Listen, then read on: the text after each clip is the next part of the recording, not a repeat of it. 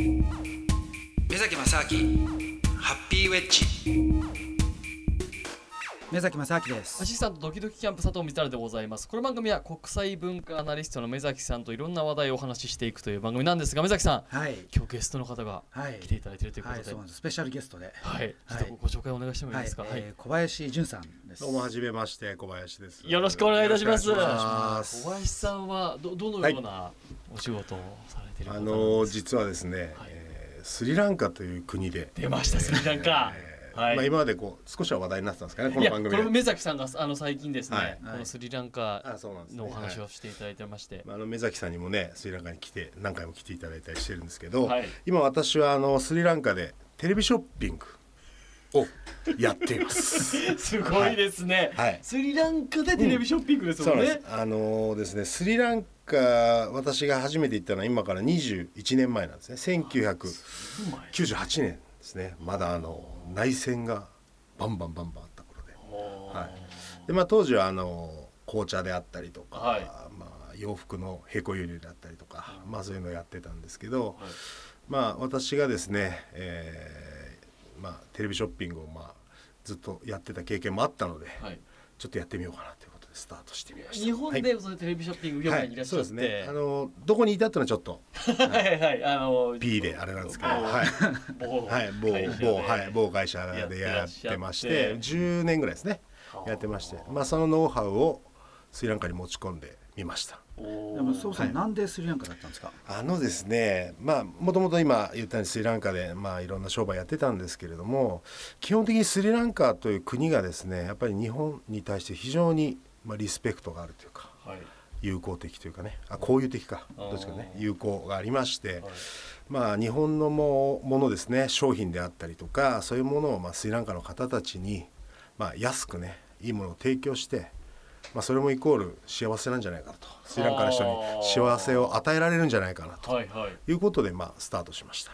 はい。やっぱり日本の製品っていうメイドインジャパンっていうね、ところが、うんその圧倒的なブランドになってるんですかね、そうですね。あのもともとね、あのまあ、内戦中だったんですけど日本の、まあ、商社商社に商社さんだったりメーカーさんがまあたくさんいらっしゃったんですね本来は。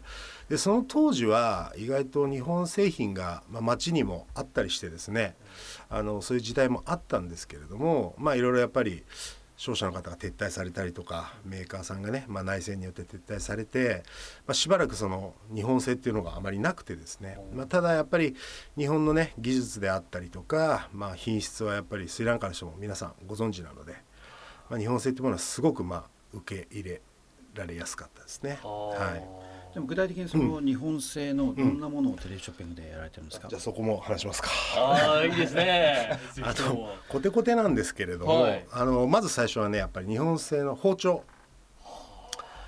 包丁をまあメインにしてはい。始めました。おー。あのこれは2つあってですね話が。テレビショッピング、まあ、をやるにはですねまず最初にお客さんをね、まあ、どれだけこう購入してもらうかっていう、まあ、お客さんを増やす意味で実はですね包丁が一番有効的なんです。あーそうなんはいですね、、これは言ってしまっていいですね。はい。これは企業秘密企業秘密です。まああのねちょちょっと企業秘密なんですけど、やはりあの包丁っていうのはまあ家庭に必ずあるものかな。やっぱ多分一人暮らしの方でもね、包丁はやっぱりあるのかな家に。うん、で包丁っていうのが一番やっぱり値段的にもねあの買いやすいものであるし、まあ世界共通なわけですよ。包丁っていうのが。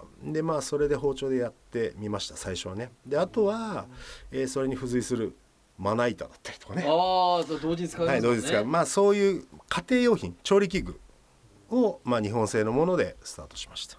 はい。やっぱり日本製の包丁っていうのはだいぶ違うんですか？あのね、やっぱり今えっ、と売ってるものが、えー新潟の三条のものだったりとか、あとは関、ね、あの刀で有名なね。やっぱり刃物はね、日本はいいですね。切れ味は。まあ、よくあの比較されるんですけど、ドイツのものと比較されるんですけど、やっぱ切れ味はいいです。日本の方がね。はい。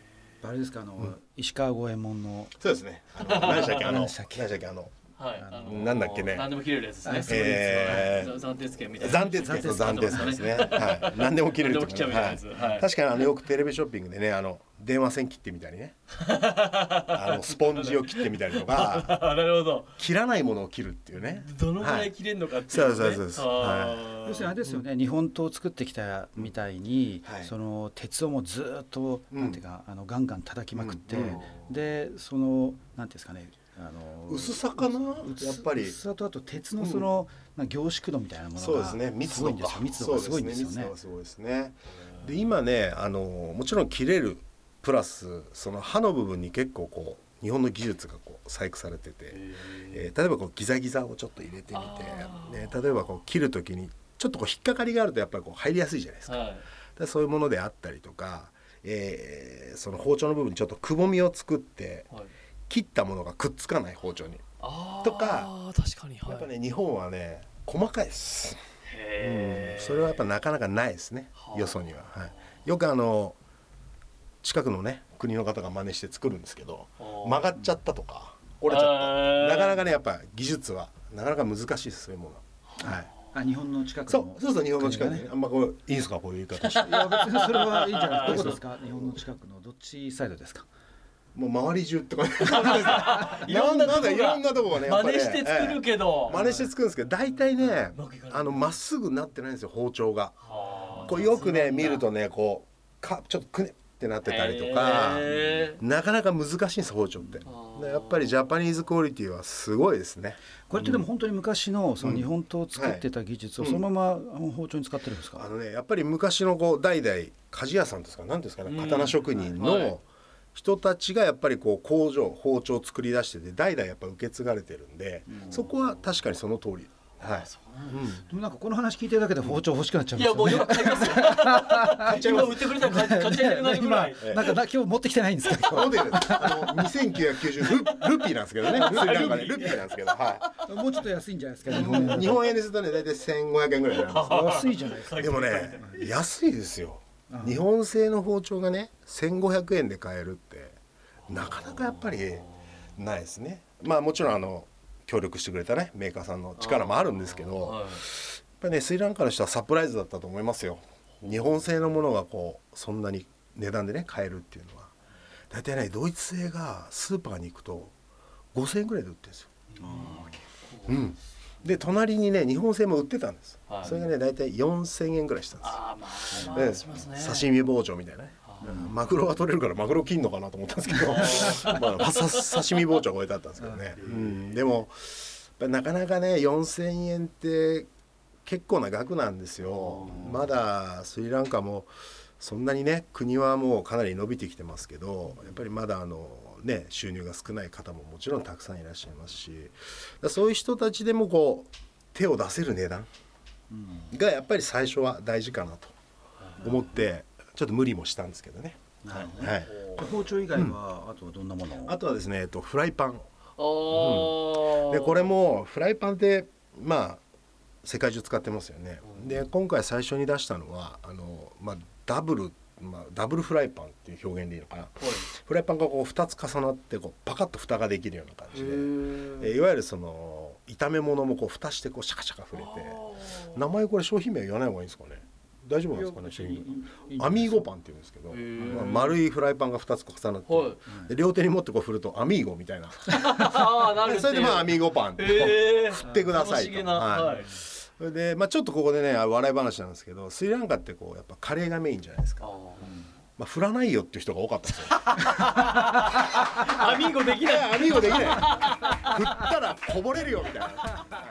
この続きはまた来週です。さよなら